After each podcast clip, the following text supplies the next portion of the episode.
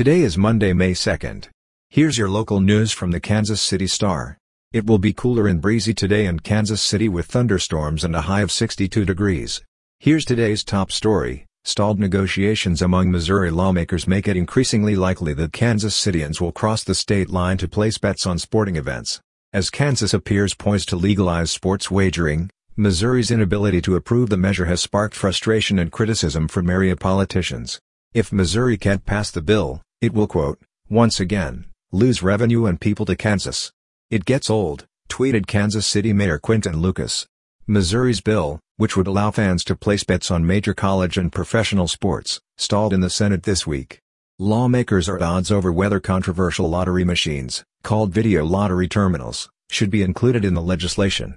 The dispute comes as the unregulated gambling slots have popped up across rural Missouri over the last several of years, at gas stations, truck stops and fraternal organizations.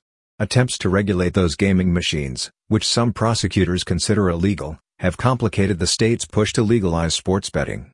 After the U.S. Supreme Court gave the okay in 2018, nearly every surrounding state has passed some form of sports betting legislation. Some worry that Missouri is leaving millions of dollars of tax revenue on the table, particularly from fans who can bet online. In local news, a longtime employee of the Kansas City Police Department's Technical Support Unit says she faced routine harassment from a superior at work because she is black, according to a lawsuit filed against the police board Tuesday. DeThera Morris, a 62-year-old Kansas City resident, says in the lawsuit that her white supervisor gave preferential treatment to younger, white employees with less experience and seniority.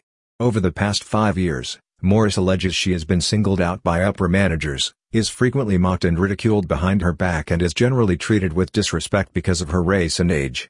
The lawsuit was filed in Jackson County Circuit Court. It alleges the Kansas City Board of Police Commissioners is responsible for continued harassment she faced on the job beginning at least around 2017. The police department has not responded to a request for comment. And finally, in local news, Wilbur Niewald, a beloved artist and icon often spotted outdoors, standing before an easel with a straw hat perched upon his head, has died. He was 97. Niewald, a decorated painter and revered professor emeritus at the Kansas City Art Institute who lived in Mission, Kansas, spent several decades capturing outdoor scenes. The Art Institute painting department posted on Facebook on Sunday, quote, It is with sadness and reverence that the faculty of the painting department acknowledge the passing of Wilbur Niewald. His dedication and passion for his practice serves as an inspiration for all of us. Godspeed, Wilbur. Born in Kansas City, Niewald earned a scholarship to the Art Institute, where he later served as chair of the painting department. After serving during World War II in the U.S. Navy Air Corps, he earned his Bachelor of Fine Arts. He went on to earn his Master of Fine Arts in 1953. Over the years, Niewald's painting took him from Mexico to Florence, Italy, to the Grand Canyon, where he was selected as the National Parks Artist in Residence in 1972. Niewald passed along his knowledge to art students in Kansas City, Aspen, Colorado, New York City, Boston, and Paris. In 1992, after 43 years spent teaching, including time serving as department chair, he retired as professor emeritus of painting at the Art Institute. You're listening to stories from the Kansas City Star.